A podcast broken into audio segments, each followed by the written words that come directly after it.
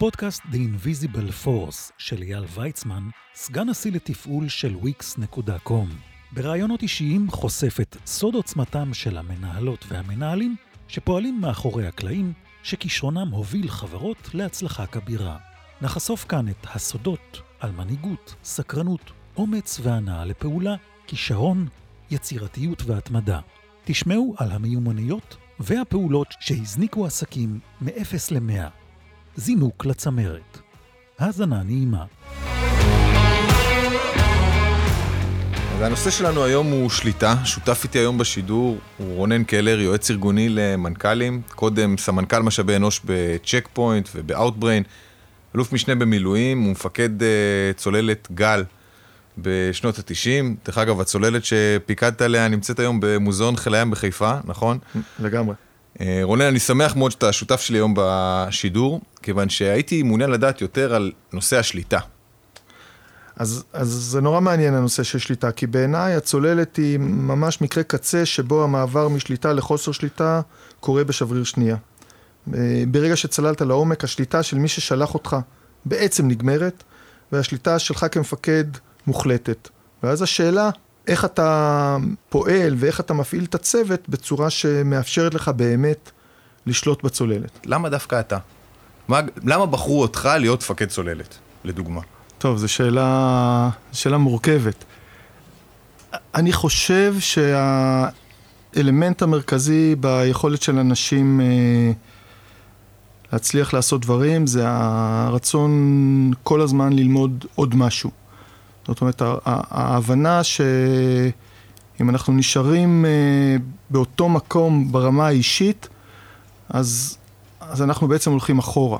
שוב, ברמה האישית, זה לא למול מישהו. זאת אומרת, כש, כשאני, כשאני, אני כאילו, במידה מסוימת מצאתי את עצמי מפקד צוללת, כי, כי הייתי סגן קצין מחלקה, סיימתי קורס חובלים, התנדבתי לצוללות, זה בכלל בגלל שרציתי להיות בצוללת, כי שם לא מקיאים, אז לא היה פה איזו סיבה אחרת חוץ מזה ש... שלא רציתי להקיא בים יותר. ואז אתה סגן קצין מחלקה, ופתאום אומרים לך בוא תהיה קצין מחלקה, אז אתה צריך ללכת ללמוד, אז אתה לומד. ואז אומרים לך בוא תהיה סגן מפקד ואתה צריך ללמוד, אז אתה לומד. ו- ואז אומרים בוא תהיה מפקד צוללת, אז אתה שוב צריך ללמוד ולהתפתח, ו- ויום אחד אתה מפקד צוללת.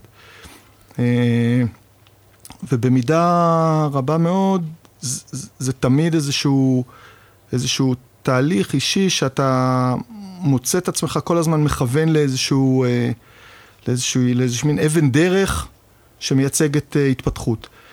ו... אתה יודע, זה, זה, זה נקודה מצוינת, במיוחד בתחום הסטארט-אפים היום. כי סטארט-אפים שמצליחים גדלים נורא מהר. גדלים 30, 40, 50, 100 אחוז בשנה. והרבה פעמים אני רואה את זה אצלנו בוויקס, שגם ארגון שגדל מאוד מאוד מהר, שאם אתה רק רוצה להישאר בקצב אתה צריך באופן אישי לגדול לפחות את הקצב שהחברה גדלה בה. זאת אומרת, הגדלה, החברה גדלה 30-40 אחוז בשנה, אתה ברמת המחויבות, התכונות האישיות והמסוגלות חייב לגדול 30-40 אחוז בשנה גם. נכון. וזה, וזה קשה. נכון, אז, אז אני דווקא, מהבחינה הזאת, אני חושב שכל כל בני האדם, לא כל, רוב בני האדם, אה, מתפתחים באופן טבעי. עצם ההתבגרות שלנו מייצגת איזשהו תהליך של התפתחות. אה, רגשית, אה, קוגניטיבית, ידע, ניסיון, זה, זה קורה לכולם. זאת אומרת, כל אחד נמצא בקצב הרגיל.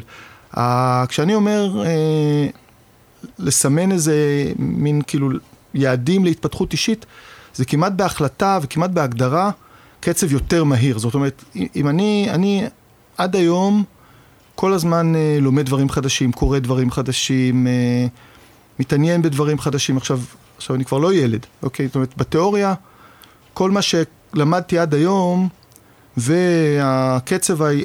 כאילו, קצב ההתפתחות הטבעי, שאני אומר שלכל בני האדם כמעט יש, אה, יכול היה להספיק, אבל המוטיבציה הזאת, כאילו לכבוש, לכבוש שיאים חדשים, אבל לא ממקום תחרותי, אני לא מתכוון לזה ממקום okay. כן. תחרותי, אני מתכוון ממקום שאומר, התפתחות אמיתית היא כשאתה מתקדם יותר מהר מהקצב הרגיל, זה אפילו לא למול אחרים, זה רק איזו חוויה שאומרת אני, ו- וסטארט-אפים, אני, אני רוצה להתקדם יותר מהר, וסטארט-אפים זה בדיוק העניין הזה, זאת אומרת סטארט-אפ ש... ש... בעיקר בעולם ההון סיכון, זאת אומרת אני חושב שמה שאתה מתאר אייל הוא, הוא לא בהכרח הדרך הכי בריאה ובטח לא הכי נעימה לחברה לצמוח. אבל עולם ההון סיכון מגדיר איזשהו, איזשהו, איזושהי מסגרת שמחייבת סטארט-אפים בעצם לצמוח בצורה לא הגיונית. וזה הקושי האמיתי. זאת אומרת, חברה ש... חברות, ואני הייתי אה, הרבה שנים בצ'ק פוינט, וצ'ק פוינט זו חברה שבשלב מסוים החליטה שהיא טוב לה בקצב הרגיל, היא לא רוצה לצמוח בעשרות אחוזים כל שנה, זאת אומרת, זו תפיסה אחרת. ו, ו, ואני חושב שזה העניין, העניין הוא באמת בלהתפתח יותר מהר מה, מההתפתחות הטבעית. זה, זה נכון מאוד, אתה יודע, בהרבה שיחות שיש לי עם uh, מנהלים, שאני בעיקר uh, מנהלים צעירים, אז הם uh, אומרים, תשמע, אני, כדי שאני אגדל, אני צריך להביא עוד אנשים. וכשיש לי עוד אנשים, אני צריך לדעת מה כל אחד עושה. אני חושב שאחד הדברים היותר מעניינים uh, זה נושא השליטה. איך כשאתה גדל בקצב הזה, אתה שומר על שליטה. איזה סוג של שליטה. אוקיי? וזה, וזה אתגר שאני בטח מתמודד איתו כבר כמה שנים. אמ, ומעניין אותי לדעת, עד כמה אתה חושב ששליטה בפרטים הקטנים למנהל היא חשובה? אני חושב שהדרך להסתכל על זה היא לא בפרספקטיבה של אה, פרטים קטנים או פרטים גדולים. אני חושב שהדרך להסתכל על זה היא בהבנה מה ה... מה אני צריך לדעת, איפה אני צריך לגעת, אה, מה אני צריך אה, לשאול, מה אני צריך לקבל בשביל uh, לדעת שאני יכול uh, בביטחון למלא את האחריות שלי. זאת אומרת, בעיניי בסופו של דבר השאלה היא שאלה של הבנה, הבנה של המנהל או של המפקד לצורך העניין, זה אותו דבר, הבנה של גבולות האחריות. ו, ושליטה בעיניי צריכה לשרת את גבולות האחריות. אם אני לא מבין מה גבולות האחריות שלי, אני לא אדע אף פעם מה לדעת, מה לבקש, איזה דשבורד אה, לראות, זה לא משנה הכלי, הכלי הוא לא מעניין. מה שמעניין זה גבולות האחריות, זאת אומרת, אם האחריות שלי היא אה, ל, ל, לא יודע, לאבן דרך מסוימת, אז אני צריך לדעת שאם אין לי כלי להבין מהי האבן דרך, אז אני לא מממש את האחריות. שאלת מימוש האחריות היא השאלה המעניינת, זאת אומרת שאתה בסופו של דבר זה נורא מעניין, בזמן שאנחנו מקליטים את זה, זה בדיוק הסיפור של הר מירון, היום אחרי, או יומיים אחרי האסון בהר מירון. יש פה שאלות על גבולות האחריות של המשטרה. אה, מפקד המחוז הצפוני אמר, אני אחראי. ו... ואז אתה שואל את עצמך, אוקיי, מה הוא, איזה כלים היה לו לממש את האחריות? עכשיו, זה שהוא אחראי בהגדרה זה ברור, אבל השאלה אם היה לו כלים אמיתיים שהוא בנה לעצמו, אף אחד לא נותן לך את הכלים האלה, הוא בנה לעצמו שהם אפשרו לו להגיד לעצמו, אני יכול לעמוד בגבולות האחריות שלי, כי אם לא, אז, אז הוא הכשיל את עצמו, גם אם הוא לא, לא עשה שום דבר רע.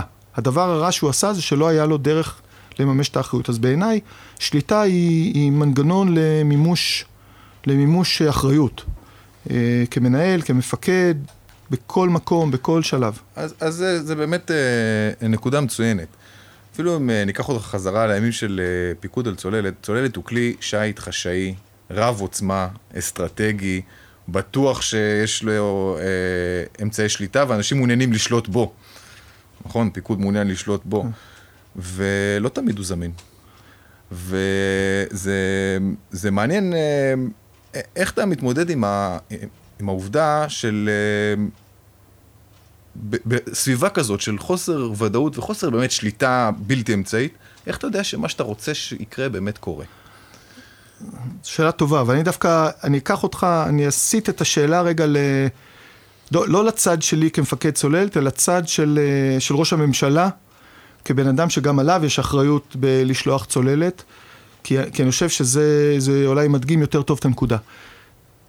ראש הממשלה, כשהוא, או שר הביטחון, או הרמטכ"ל, או מפקד חיל הים, לא חשוב מי, כשהם שולחים צוללת אה, למשימה, הם מבינים שהם לא יודעים, אה, קודם כל הם לא יודעים איפה היא נמצאת בצורה מדויקת, והם לא יכולים לתת לה פקודות או לתת לה הוראות ב...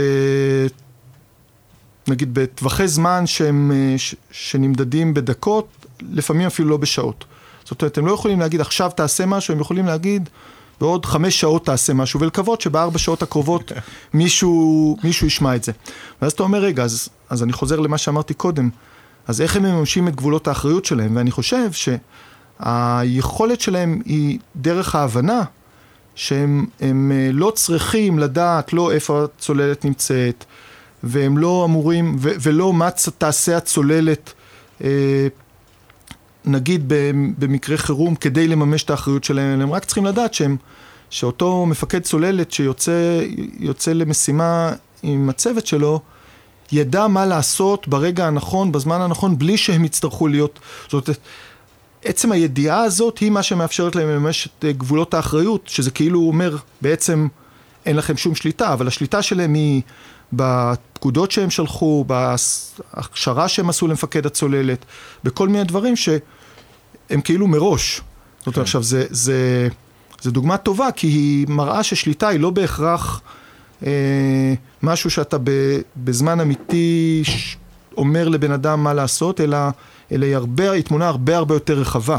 זו נקודה מצוינת, כי אתה יודע, הרבה פעמים כשאני חושב על העניין הזה של שליטה, אז הדבר הראשון שעולה לי בראש, וגם אה, משותף לעבודה על כלי שיט, זה דווקא עבודת צוות. כי כשיש את הטראסט הזה, שאתה יודע שאנשים אה, מסביבך הם מקצוענים בתחום, ומבינים את התמונה הגדולה, אוקיי? ואתה יודע לעמוד על הקשר הזה כל הזמן, בין התמונה, בין המשימה של הצוללת לתפעול היומיומי של, הצול... של הטבח אפילו, כן. אז, אה, אז זה מחזק את השליטה. נכון. ו... וזה נקודה שהיא לא תמיד, אה, לא תמיד ברורה. איך, אה, מה זאת אומרת, איך, איך העובדה שאני יוצא ליום כיף עם הצוות שלי, או נשאר איתם לעבוד בלילה לפרויקט ארוך, מחזק לי את השליטה ברודמפ של החברה. נכון. אז כן, זה קשור. נכון, זה בדיוק זה. זה בדיוק זה, זה היכולת להבין ש... ש... שליטה לא, היא לא משהו שבהכרח קורה בנקודת זמן מסוימת, אלא הוא קורה על, הוא קורה על פני דרך. כאילו, יש, יש משהו בעניין הזה ש, שבצבא לא קוראים לזה בניין הכוח. מה זה בניין הכוח? בניין הכוח זה לא כמה טנקים קנו וכמה מטוסים קנו וכמה צוללות קנו וכמה סטילים קנו. בניין הכוח, הכוח בסוף זה אנשים. זה נכון בצבא וזה נכון בוויקס. היכולת לבנות את, את, ה, את המשאב המרכזי שיש לך, שזה, שזה אנשים, באופן שמאפשר לך אה, לשלוט, אם נחזור רגע לעניין של כן. שליטה, לשלוט בצורה שלא מחייב אותך, לא מחייבת אותך להיות ברגע, ברגע נתון, במקום נתון, אה, ולדעת שמה שאתה חושב שצריך לקרות זה מה שיקרה, זה בדיוק הסיפור של, אה, בעיניי, של, אה, של בניין הכוח ושל היכולת, להס, היכולת לשליטה. זאת אומרת, זה, כשראש הממשלה, אתה שואל אותו, איך אתה יודע שהצוללת תעשה מה שצריך? אז הוא אומר, אני סומך על מי שהכשיר את מפקד הצוללת, אני נתתי פקודות לצוללת, אני... זה בניין הכוח. הדבר הזה נבנה, המנגנון הזה נבנה באופן ש, שמאפשר ל, למפקד חיל הים או לראש הממשלה כן. לממש את אחריותו בעצם. וזה לא דרך זה שהוא שמה או דרך זה שהוא בא ואומר תעשה עכשיו א' או ב', כי, כי, כי הוא לא יכול. זה מצוין, אז, אז השאלה המתבקשת ההפוכה מיד זה מה קורה במצב של חוסר שליטה? יש כאלה מצבים בכלל? יצא לך להיות במצב כזה של חוסר שליטה? כן, אז זה, זה גם, זה גם, זה בעיניי האתגר ה...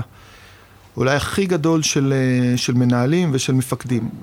וככל ש, ככל שמצליח, אנשים שמצליחים בזה יותר מאחרים הם המנהלים היותר טובים. אני חושב שבסביבות, ואנחנו, בסביב, בסביבות, בסיטואציות שהן אה, מורכבות במיוחד, אה, היכולת הכי הכי הכי חשובה שיש למנהל טוב או למפקד טוב, עכשיו בואו בוא נהיה אה, כנים עם עצמנו, אין,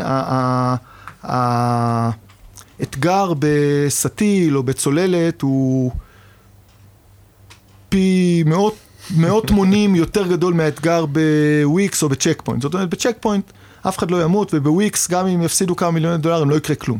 אבל אני חושב שהאתגר הגדול הוא היכולת, היכולת של מנהלים ושל מפקדים לחיות על רצף מאוד מאוד מאוד רחב בין מצד אחד היכולת לבנות כוח, שדיברנו על זה קודם, לבנות את האנשים שלך, לבנות את המנהלים שלך, לייצר תשתית שיודעת להתמודד כמעט עם כל מצב, ובקצה השני להיות מסוגל בשבריר שנייה לקבל החלטה אחרת.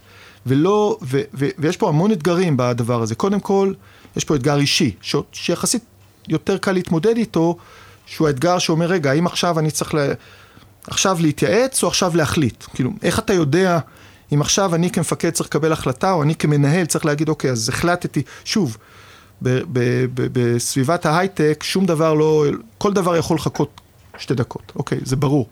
בצוללת, בסטיל, בסביבת לחימה, יש דברים שלא יכולים לחכות אפילו חמש שניות.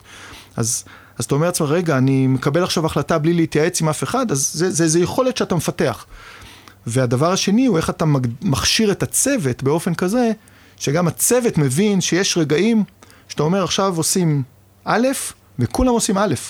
הם לא מתחילים להגיד, רגע, מפקד, אולי ככה, אולי ככה, בואו בוא נחשוב על זה רגע, לא, לא נחשוב על זה, זה, כולם עושים את זה. אז המתח הזה, הציר הזה, שהוא בין התהליך הזה של בניית כוח, שהוא תהליך הדרגתי, שאתה מגדיר ומכשיר את כולם להיות כאלה שמדברים ושואלים שאלות ומביעים אה, ומעלים ביקורות, לבין השנייה הזאת שאתה אומר, עכשיו אני אומר משהו וכולם יעשו את זה בלי שאני אגיד תעשו את זה כי אני המפקד, כי הם יודעים את זה, אלא, הם, אלא, אלא הם, הם עושים את זה כי הם יודעים שעכשיו אה, אה, צריך לקבל את זה. זה. זה בדיוק דרך אגב, שוב, כמובן ב, בסדרי גודל יותר נמוכים ברמת הדחיפות, אבל זה בדיוק כמו מנהל שאומר, אוקיי, אני, בואו תציעו לי מה לעשות. בסוף, אני לא יודע, אני בטוח שיש מקומות שבהם היו בוויקס ישבו כל ההנהלה והתלבטה שבועות שלמים על איזה נושא, לא יודע, להשקיע במשהו, לא להשקיע, ובסוף בא מנכ"ל וויקס, בא אבישי ואמר, אוקיי, החלטתי לעשות ככה. למרות שאולי רוב האנשים אמרו לעשות הפוך.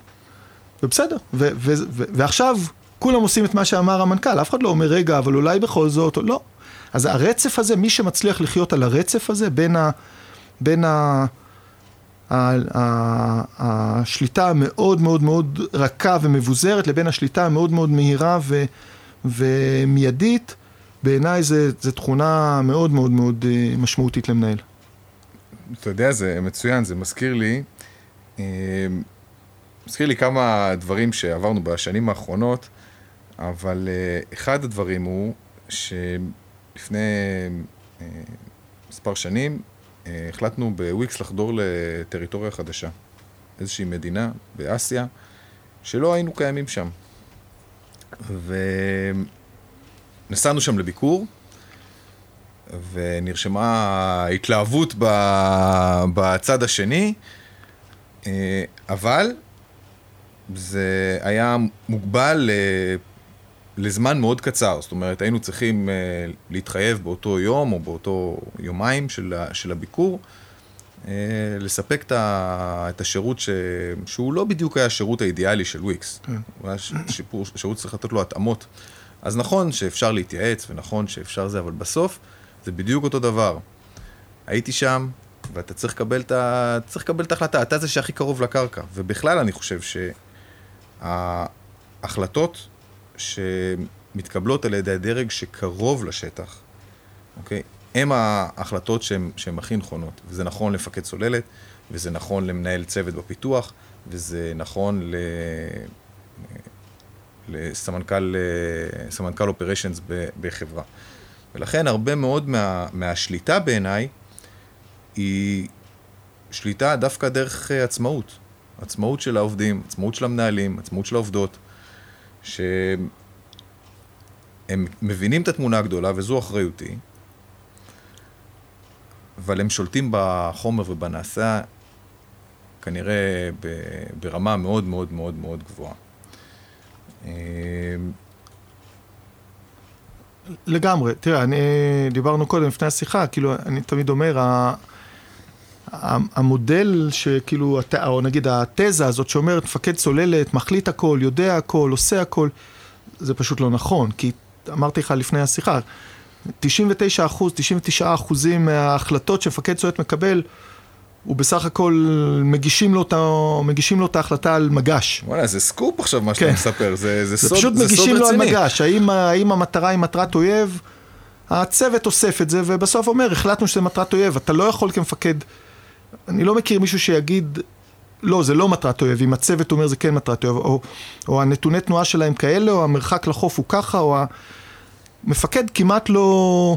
אין כמעט שום דבר שהוא מחליט לבד, חוץ באמת ההחלטה אולי הכי חשובה, אבל, אבל היא כמעט לא קורית גם, שזה ההחלטה ל... ל מה שנקרא לשגר חימוש, לראות, לימור, לראות נשק. אז... אז במידה מסוימת אתה אומר, רגע, אז מה המפקד צועט עושה? הוא כמעט לא עושה כלום. זאת אומרת, הכל, הכל עושים לו. אה, אבל זה בדיוק בא מהמקום הזה, ש, שהיכולת להפעיל את הצוות בצורה באמת באמת אופטימלית, היא כל כך מעלה את איכות הביצוע מאשר אותו מפקד שלבד עושה בראש אה, חישובים ויודע, ואני מאוד מאמין בזה. זאת אומרת, יש, יש, גם היו לי, היו, ראיתי, ואתה גם ראית כמפקד סטיל, כ... אה, ראית מפקדי סטילים שכאילו יש להם איזה הילה שהם יודעים לעשות הכל בלי הצוות שלהם ו- והם מחשבים. בראש, זה פחות טוב. בסוף זה פחות טוב. תגיד, זה, זה, זה מעולה, זה... אני רוצה לקחת את זה לרמה הבאה, ועשית מעבר מאוד חד, הרי ממפקד צוללת שהוא דמות אה, מאוד בכירה, גם בשייטת של הצוללות וגם בחיל הים. אה, ועברת לצ'ק פוינט, למשהו אזרחי מאוד פומבי. לפני זה זה היה חשאי, נכון? היו לך את הפיקסלים על הפרצוף תמיד בזה. עד היום אין לי תמונות שלי בצוללות, כי אף פעם אסור היה לצלם. זה מאוד מבאס, אתה רוצה להראות תמונה ואין לי אף תמונה, יש לי אחת. תשמור אותה טוב. כן, לא, יש לי אחת. אמ, ועברת לצ'ק פוינט, פתאום לפומביות הזאת, לעמוד בפני כולם, לתפעל את הדבר הזה, זה... מה, מה, מה, מה עשית? לקחת איתך איזה שהם אה, פמליה מה, מהצוללת? אה, עשית איזשהו אה, אה, משהו שהוא אה, יכול אה, להוביל כזה שינוי? זה, זה משהו מאוד רציני. כן, זה, זה דווקא, זה מתחבר לגמרי לשאלה הראשונה שלך על ההתפתחות. אני סיימתי להיות מפקד צוללת והבנתי שבעצם הייתי אמור להיות מפקד הצוללת הדולפין, הראשונה, הכי דולפין, שהגיעה בסוף שנות ה-90 לארץ. ופתאום אמרתי לעצמי, רגע, זה צוללת, פה הייתי מפקד אה, צוללת מדגם גל, ואני הולך להיות מפקד צוללת מדגם דולפין, אז היא אומנם הרבה יותר גדולה, אבל בסוף זה צוללת, יש בה 50 איש, 40 איש, היא צוללת, היא... ופתאום אמרתי, רגע, אני לא מתפתח, זה חוזר בדיוק לשאלת ההתפתחות האישית. ולא לא הייתי מסוגל להכיל את העובדה שאני בעצם יצאתי ללימודים, ואחרי הלימודים אני אחזור לעשות את אותו דבר שכבר עשיתי ארבע שנים לפני זה. זה היה החלק הכי קשה. ההבנה שבעצם... זה אומנם צוללת חדשה ו- ו- ו- וטכנולוגיה יותר מודרנית והכל, אבל, אבל בסוף זה צוללת. וזה היה הטריגר הכמעט מרכזי לבחירה הזאת אה, ללכת לצ'ק פוינט. ואז צ'ק פוינט בשנת 99 זו הייתה החברה הכי חמה בישראל, זה שיא הבועה. גיל שווד זה נער הפוסטר של ההייטק הישראלי, המיליארדר בן 27. אה, ו... ואמרתי, אוקיי, אז איפה, איפה אני אצליח להתפתח בקצב יותר מהיר מסתם התפתחות? זאת אומרת, בהנחה שהבנתי שאני הולך להיות אזרח ואני צריך להתחיל לעבוד באיזשהו מקום, אז בדיוק מהמקום הזה שאומר, אוקיי, צריך כאילו להתפתח באותה מהירות כמו כולם, זה אומר שאתה הולך אחורה מהאחרים. אמרתי, צ'ק פוינט, זה, זה המקום. עכשיו, התראיינתי בעוד מקומות, אבל אבל באמת, בפעם שהגעתי. לצ'ק פוינט וקיבלתי הצעה, זה מצחיק, קיבלתי הצעה שהמשמעות שלה הייתה ירידה של 50% בשכר שלי מהצבא, 50%, זה לא צחוק. אבל זה אפילו לא עלה בדעתי לנהל משא ומתן, כל כך שמחתי שקיבלתי את ההזדמנות הזאת, אה, שישר אמרתי כן, ו... והשאר זה היסטוריה, זאת אומרת, ההבנה שה... שיש לך פה מקום שהוא באמת החברה הכי מובילה בישראל. אולי אחת מהשתיים שלוש היחידות שהם אה, אז היו קומברס, אמדוקס וצ'ק פוינט בערך. אה, אחת משלוש החברות שבאמת משחקת במגרש הגלובלי בשווים ענקיים, זה היה בדיוק היכולת הזאת ל, ל, להתקדם יותר מהר מה, מהקצב הרגיל, כאילו. אבל מה, איך, איך השתלבת? אתה יודע, בסוף, כמו שאתה אומר, צוללת זה 40-50 איש. זה אתה מכיר כל אחד את הסיפור המשפחתי שלו. אתה מכיר כל אחד מאיפה הוא הגיע, מה הוא עשה, איך הוא היה בקורס, מה החוזקות שלו, מה החולשות שלו, מה זה. אתה מגיע לארגון הגדול הזה, שהוא אמנם אה, סנטרלי, אבל אה, תוכן, עולם תוכן אחר, חדש לחלוטין. אה, מה, לא, לא חששת מזה? איך, איך, איך, איזה כלים אה, אתה בתחום הזה שאתה יכול הסיבה, ש... הסיבה שלא חששתי זה שלא היה לי מושג לאן אני נכנס. זאת אומרת, זו סיבה של... זה, זה, זה ביטחון, זה אפילו לא ביטחון, זה היה... לא הפעלתי שום שיקול דעת, לא היה לי מושג לאן אני נכנס, נכנסתי בעצם למה שקראו אז מחלקת ה-Sales Administration, האדמיניסטרציית ה-Sales בעצם, שהיום היו קוראים לזה Business Operations, ונכנסתי בתחילת שנת 2000 למשבר התפעולי הכי גדול שצ'ק פוינט עברה בכל ימי חייה, זה, זה תהליך הטמעה של SAP כ-ERP בחברה, ו, ותוך שבועיים בערך מהיום שהתחלתי לעבוד, התברר שאלפי הזמנות הולכות לאיבוד ומיליוני דולרים נעלמים, והמשבר הוא, הוא עצום, ואני בתפקיד, ו, ואני זוכר שבאיזשהו שלב נשיא החברה, שהיה מספר שתיים של גיל אז, הגיע לארץ, הוא היה אמריקאי, הוא הגיע לארץ ו... והוא דיבר עם עובדים, והוא עמד לפני כל העובדים ואמר, כן, אנחנו יודעים שיש לנו משבר, אבל הבאנו את רונן, מפקד צוללת, לפתור את המשבר. ואני שבועיים בחברה, מה לי ול... אני אפילו לא מבין את גודל המשבר, אבל, אה, אבל בסופו של דבר, משבר זה משבר. אתה צריך להבין מתי אתה צריך לעצור את הדימום, ואתה צריך להבין מתי אתה, אחרי שעצרת את הדימום, אתה צריך להתחיל אה, לייצב את המצב. ואחרי שאתה מייצב את המצב, אתה צריך להבין, אוקיי, מה עכשיו יותר חשוב ב... ב... אה, ביכולת לבנות, ללכת לשלב הבא, איך אתה מתחיל רגע לעשות סדר גם בתהליכים. ולקח איזה ש... קרוב לדעתי שמונה חודשים, עד שבאמת החזרנו את המצב ל... ל... ל... למצב אה, יציב. אבל אני חושב שהיכולת אה, להבין מה עושים במצבים, וזה היה משבר מאוד גדול, מאוד מאוד מאוד גדול. שבאמת מיליוני דולרים ו- ועשרות אלפי לקוחות שהרישיונות שלהם לא עובדים, זה, זה, זה די בלתי נתפס היום לחשוב על זה שעשרות אלפי ארגונים בעולם, אה, אני זוכר, סתם, זה סיפור, זה סיפור קצת מצחיק בעיניי, שבערך שבועיים, אני אומר שבועיים הייתי בתפקיד, זה מאי שנת 2000, היה, מי שזוכר, אליפות אירופה בכדורגל בהולנד ובלגיה. היה יורו בהולנד ובבלגיה. ו...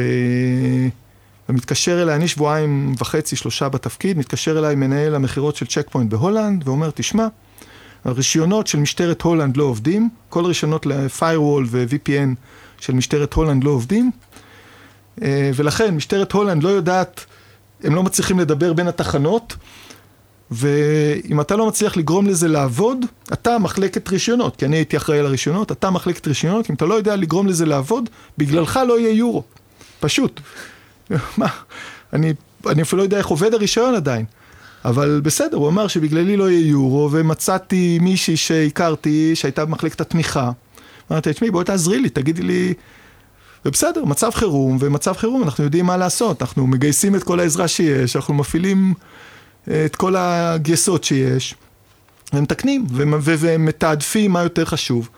אז, אז אני אומר, ההתנהלות הזאת, שהיא התנהלות אופרטיבית באמת במצב חירום, ובא, ואני, ואתה לא מאציל סמכויות, אתה מנסה לעשות הכל, אתה, אתה מחזיק, את ה, מחזיק את השליטה אצלך, כי אתה מבין שזה מצב חירום.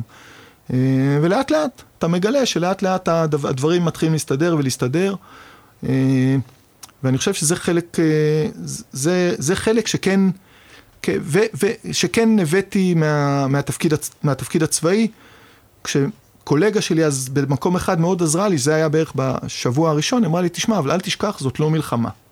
אתה באת ממקום של מלחמה, פה זה לא חיי אדם, זאת אומרת, אתה לא צריך לעבוד 24 שעות ביממה בשביל להציל את צ'ק פוינט, זה בסדר, גם אם הרישיונות במשטרת הולנד לא עובדים, עכשיו 11 בלילה, לך הביתה, תבוא מחר בוקר, טפל בזה מחר. אה, אז, אז הדבר הזה שקצת קצת, אה, הרגיע, כן. ומצד שני הידיעה שיש פה קודם כל צריך לעצור פה את הדימום ולטפל במשטרת הולנד. אה, זה, אני חושב שזה הבאתי איתי. אני חושב שזה מאוד מעניין, לא חשבתי על זה אה, עד השיחה שלנו, אבל כשאני הצטרפתי לוויקס אה, בימי טרום ההנפקה, היינו, הכרתי את כל האנשים בחברה בפנים, מה שהיום לשמחתי ולצערי כבר לא המצב. הגעתי ואחרי חודש או משהו כזה, התחלנו לראות אה, ירידה חדה במכירות, 30-40 אחוז ירידה במכירות, ולא ידענו מה לעשות. ואני הייתי חדש לגמרי, בכלל באיזה משהו אחר. נכנסתי, הקשבתי. זה, זה סטארט-אפ אה, יחסית אה, טיפה יותר גדול מסטארט-אפ רגיל. אה, והדברים שאתה אומר זה בדיוק אותם, אותה שיטה שאנחנו, אה, ש, שהפעלנו שם, של להסתכל, אוקיי, מה זה הירידה הזאת במכירות? זה באמת בעיה? רוב האנשים לא שואלים את זה הרבה פעמים. נכון. האם זאת באמת בעיה שצריך לטפל בה? אה, כנראה שכן. ונכנסנו לתהליך של לעצור רגע את כל הריצה של אה, בוא ננסה לפתור, להעלות את המכירות, נכון. לתקן את המוצר לזה, זה, לרגע. בוא נבין איפה הבעיה, מאיפה זה מגיע, למה זה קורה. לתקן את מה שצריך לתקן, או להמשיך הלאה. נכון. אוקיי? דרך אגב, ברבות הימים, כשכבר אה, החכמנו, הבנו שזה קורה לנו כל איסטר. כן, כי אנשים לא עובדים. אוקיי? אבל uh, ב, ב, באותו זמן זו הייתה דרמה אמיתית. Uh, ואני חושב שאחד הלקחים הגדולים שלי מהתקופות האלה של ההתחלה, זה שככל שאתה, לא רק אתה, ככל שאנחנו יודעים יותר ושקופים יותר לגבי המצב, לגבי מה קורה, העצמאות של האנשים שלנו גדלה יותר, ובאופן פרדוקסלי השליטה שלנו במצב גדולה יותר. ו... וזה, אני חושב, אחד המפתחות שלפחות בוויקס עובדים אה, יפה מאוד. אתה יכול לראות את, ה, את כל, כולם חשופים לכל הנתונים, אין מידור, אוקיי? ו, ויש הרבה אנשים חכמים מסביבנו. אין ספק. אני, אני חייב להגיד שאחד הדברים ש... לפני שהייתי מפקד צועט, הייתי מפקד סטיל והתמחיתי לפיקוד על סטיל. ובתקופת ההתמחות יצאתי פעם אחת להפלגה ארוכה עם מפקד, אז אחד המפקדים. אה, ופתאום ראיתי איך לאורך הפלגה, לאורך, נקרא לזה, חופי מזרח הים התיכון, אה, הוא כל שלוש-ארבע שעות לקח את מערכת הדיבור, הרמקולים בתוך, וסיפר לכל הצוות איפה אנחנו נמצאים, מה קורה פה, מה היה פה, פשוט כל הזמן דיבר עם הצוות, כל הזמן תקשר. ו- וזה הדהים אותי עד כמה עצם ה... גם אם לא היה שום דבר חשוב לספר, זאת אומרת, המון פעמים מנהלים אומרים, אין לי מה לעדכן. יש לך. יש לך הרבה מה לעדכן. יכול להיות שלך זה ברור, או זה אולי נראה לך לא חשוב, אבל עצם העובדה שאנשים יודעים יותר ויודעים הרבה, היא מאפשרת להם לקבל החלטות יותר טובות, היא מאפשרת להם להיות יותר מחוברים, היא מאפשרת להם להסביר, היא מאפשרת להם אפילו, אפילו לחזור הביתה ולספר בבית אה, משהו יותר עשיר בסיפור, שמאפשר, ש, שמאפשר להם להתגאות אפילו במה שהם עשו, בין אם זה בוויקס או בין אם זה בצוללת או בסטיל. זאת אומרת, ה, ה, ה, שוב, במגבלות הסודות החמורים, אבל ה... ו, ואני את, פשוט ראיתי את, ה, את האימפקט של הדבר הזה אז, ו, והפכתי את זה ל, באמת לכלי כלי ניהולי, שבו היום אני מדבר על זה עם מנכ"לים, אני אומר, כאילו, דבר עם העובדים, ותספר להם, תספר להם, תרחיב את הסיפור הזה, ולא במייל. זאת אומרת, הרבה פעמים, אני, הם אומרים, כן, אני כתבתי מייל. מייל זה שיטה לא טובה, כי במייל, זה עוד, עוד מייל אחד מבין uh, מאות מיילים שכל עובד מקבל ביום, אבל אתה רוצה לספר משהו? תכתוב מייל קצר שאומר, קרה ככה וככה, ואז פעם בשבוע דבר עם כל הצוות, או, או אפילו תאסוף את כולם, אם יש אירוע שהוא יותר דחוף מפעם שעוד, תאסוף את כולם. ותספר להם, ותשתף אותם, ותשתף אותם בתחושות שלך ובמחשבות שלך. שוב, תעש, תעשיר את תפיסת העולם שלהם, כי ברגע שהם יבינו יותר טוב מה שאתה מבין, הם, הם פשוט יעשו עבודה הרבה הרבה הרבה יותר טובה. ה impact של, של, של ה storytelling הזה, אבל זה לא, זה לא ממקום של יחסי ציבור או של, של אה, של שיווק, זה ממקום באמת של להעשיר את האנשים, לתת להם תמונה והבנה יותר עמוקה של כל מה שקורה מסביב, כי הם מקבלים החלטות הרבה הרבה הרבה יותר טוב, וזה נורא מעניין, אני חושב שחלק גדול, חלק גדול מזה קשור בחוסר ביטחון של אנשים בלדבר. זאת אומרת, בעובדה שהם מפחדים שהם לא יגידו את ה... לא יבינו אותם, או, אבל, אבל... אני חושב שזה כל כך מדויק, אתה יודע, ראינו את זה עכשיו, אנחנו המדינה אולי היחידה בעולם שהתאוששה מקורונה, אולי יש עוד כמה, אבל uh, בשנה הזאת, uh, אני חושב שתקשרתי עם העובדים אולי פי עשר נכון. ממה שאני הייתי רגיל לתקשר uh, לפני זה, וזה היה מאוד משמעותי. ולאסוף משרד משרד, site site בעולם של עשרה אנשים, של מאה איש, של אלף איש, ולדבר איתם. נכון. ולהסביר להם, תקשיבו, ככה אנחנו רואים את המצב, זה מה שאנחנו חושבים שהולך נכון. לקרות, אנחנו נערכים לזה, ואנחנו נערכים לזה, וזה ייקח עוד חודש, וזה...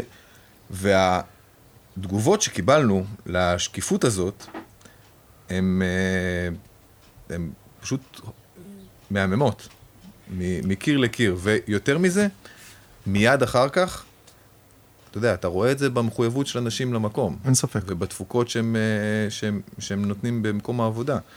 זה מאוד, אה, זה מאוד קשור. אני חושב שהתפקיד הזה של, אה, של הובלה אופרטיבית, הוא, אתה יודע, הוא מצד אחד, כן, האסטרטגיה וההתקדמות בכיוון העסקי הנכון ו, וכולי, אבל מצד שני, הוא, הוא, הוא ממש בדברים האלה. כי זאת מנהיגות, כי מה זה הובלה אופרטיבית? זאת אומרת, זה, זה, זה בסוף, בסוף, אופריישנס בכל ארגון, ובטח בארגוני הייטק, שבסוף, שאין בהם איזה, איזה, לא יודע, תשתית מכנית כזאת ש, ש, ש, ש, ש, שצריך, אה, אלא בסוף זה, זה המון המון אנשים שאתה צריך לדאוג ש... שיפעלו כ- כאיזה מין מכונה אחת משומנת אה, לטובת אה, יעדי החברה וה-roadmap של החברה. אה, בסוף זה אנשים, וככל שהם יבינו יותר טוב מה שאתה רוצה מהם, אה, הם ידעו לעשות את זה הרבה הרבה יותר טוב, והם יבינו את כל קשרי הגומלין, והם יפעילו שיקול דעת, זאת אומרת, מהבחינה הזאת, אופריישן זה לגמרי... אה, זאת אומרת, אני מאלה שטוען שמנהיגות זה קודם כל ביכולת להפעיל, מה זה להפעיל? זה אופריישנס, להפעיל אנשים בצורה מאוד טובה, זה לא המנהיגות המתווכת הזאת של, לא יודע, נשיא ארצות הברית שעומד בטלוויזיה ו... ו, ו, ומדבר בכריזמה או, ב, או מדבר בפתוס או, או משהו כזה, זה, זה חלק מזה, מנהל טוב או מפקד טוב או מנהיג טוב, צריך לדעת גם לעמוד מול אנשים, אבל זה לא החלק החשוב. החלק החשוב הוא בסופו של דבר ביכולת להניע את האנשים לפעולה. מה זה להניע את האנשים לפעולה? זה אופריישנס. זאת אומרת, זה לא קורה לבד. אז, ה, אז, ה, אז בעיניי זה אלמנט מרכזי במנהיגות. זאת אומרת... אתה יודע, זו נקודה מאוד מעניינת, כי אני רוצה לחבר את זה לצד השני של שליטה. הצד השני של שליטה זה להיות נשלט. ו... כשאתה נהיה שלט, אתה מקבל הוראות. ואני לא יודע, זה מעניין אם uh, תוכל לשתף אותנו באיך אתה יכול להתמודד עם uh, הוראה שאתה לא שלם איתה. אז, אז, אז אני חושב שפה, פה, uh, נגיד את זה ככה, פה, פה אני חושב הדוגמה היא, הדוגמה של צוללת היא, היא מקרה קיצוני מדי. כי בסופו של דבר כשצוללת יוצאת למבצע, או, או, או לפעילות מבצעית, כל ההוראות שלה הן מאוד מאוד מאוד ברורות. אין, אין איזה, אין איזה, אין, אין תחומים אפורים בגדול. עכשיו, אין תחומים אפורים, אני אומר, ב, ב, ב, שאנחנו קוראים מקרים ותגובות, או, או, או הוראות פתיחה באש, או לא משנה, כל, בכל הנהלים הכתובים, אין תחומים אפורים. התחומים האפורים קורים ב... בחיים תמיד, כש, כשלא ברור רגע לאיזה קטגוריה זה נופל. ו, ואז ה, אני חושב ש, שלמפקד צוללת אין מנדט לא לבצע פקודה ש, שהוא הסכים איתה, שהוא יצא איתה מוסכמת לים. זאת אומרת, זה, זה, זה, ה, זה, זה, זאת, זאת הדרך שהמפקד צוללת צריך לשתף פעולה עם הצורך של מי ששלח אותו, לדעת שהוא... שהוא שולט על מה שקורה, כי הוא לא יכול להיות שם. אז אני אומר, בסופו של דבר אתה לא יכול לצאת לים עם פקודה שאתה לא אתה לא, אה, אתה לא מסכים איתה במאה אחוז. אני חושב שזה לא יכול לקרות. המציאות שבה לפעמים משהו לא מובהק, הוא בדיוק המרווח שבו הדילמה היא לא למול הפקודה, אלא הדילמה היא למול תפיסת המציאות. ואז העובדה שהגורם השולט יודע ש, ש, שהוא שלח אותך עם פקודות שאתה מסכים להן אה, מצד אחד, והצד השני הוא הידיעה שלך כמפקד צוללת, שאם אתה תבוא ותגיד, אבל ראיתי תמונה אחרת, יגידו, אני מקבל את זה. ו, וזה הדבר הזה. הסיטואציה הזאת היא לא דומה, אני חושב, ב, בארגוני הייטק. כי בארגוני הייטק בסוף כולם פוגשים את כולם. הסיכוי ש... הסיכוי שאתה תגיד, אה, הייתי באיזה מדינה באסיה והייתי חייב לקבל את ההחלטה עכשיו ולא יכולתי לדבר איתך מנכ"ל וויקס, זה לא קיים. אוקיי, אתה כאילו מה, לא יכולת, שלח לי וואטסאפ, וכאילו, חמש דקות זה יכול לחכות ההחלטה, ברור שכן. אז, אז אני חושב ששם הסיפור הוא סיפור, הוא סיפור, ב, ב, בארגוני הייטק אני חושב שהסיפור הוא קצת אחר, ואני חושב שבארגוני הייטק הסיפור הוא, הוא לוודא שהמנהל שלך, או, או, או המנכ"ל, או, או מי שמקבל את ה... או שמי שעליו האחריות הכוללת, שמע היטב את דעתך, אתה אומר לעצמך, כן, הוא שותף שלי. זאת אומרת, אני, האתגר שלי תמיד היה, כשעבדתי גם בצ'ק פוינט וגם באאוטבריין, זה איך אני מגייס, איך אני מוודא שהדיאלוג שלי מול המנכ"ל הוא דיאלוג של, דיאלוג של שותפות. זאת אומרת, שאני יודע בדיוק מה שהוא חושב, אבל הוא גם יודע בדיוק מה שאני חושב. עכשיו, מתוך הדיאלוג של השותפות, בדרך כלל, אם עשית את זה כמו שצריך, הסיכוי שתצא משם החלטה שהיא כאילו אה, אה, שרירותית, שאני אבוא ואגיד, אני חושב שא', ב', ג', והמנכ"ל יקשיב, ונדבר על זה, ואני אגיד א', ב', ג', והוא יגיד ד', ה', ו', ואני אגיד, שוב, א', ב', ג', והוא יגיד, ונסכים שא' כן וב' לא וג' אולי, הסיכוי שבסוף אחרי שיחת, שיחה שהיא שיחה של שיתוף פעולה, שיחה של צוות בעצם, בעצם זה צוות, המילה היא אולי צוות, המילה הנכונה, כי המנכ"ל והמנהל הבכיר הם צוות. הסיכוי שבסופו של דבר איזשהו מנהל יבוא ויגיד, אוקיי, דיבר, שמעתי אותך, דיברנו על זה, הקשבתי לך, דיברנו על... ובסוף אני לא מזיז מילימטר את דעתי, אני חושב שהסיכוי הוא לא גדול. אם זה קורה, אז זה סימן שגם אתה לא עשית עבודה טובה. יכול להיות שזה קורה בדינמיקה, ואז דיסגרי אינקומית, אני חושב שזה, אנחנו לא חייבים להסכים, אבל אנחנו חייבים להסכים שזאת התוצאה של השיחה שלנו. זאת אומרת, היכולת לייצר שותפות היא בעיניי היכולת לייצר החלטה שאם אתה שותף, אז אתה בהכרח חלק מההחלטה. זה... מה שמחזיר אותנו לעניין הקודם שדיברנו, על uh, עבודת צוות כמחזקת בדיוק, שליטה. בדיוק, לגמרי. Uh, יופי. אז אני חושב ששליטה זה מושג סופר רחב. מאוד. Uh, אבל uh, הצלחנו ב, uh, בפודקאסט הזה לגעת בחלקים נרחבים. אז אני רוצה להגיד לך המון המון תודה. לעונג. ובפגישה הבאה אנחנו נדבר על אומץ. אז אנחנו מאוד נשמח אם תאזינו גם לפגישה הבאה. ותודה רבה. תודה, אייל. היה לי כיף.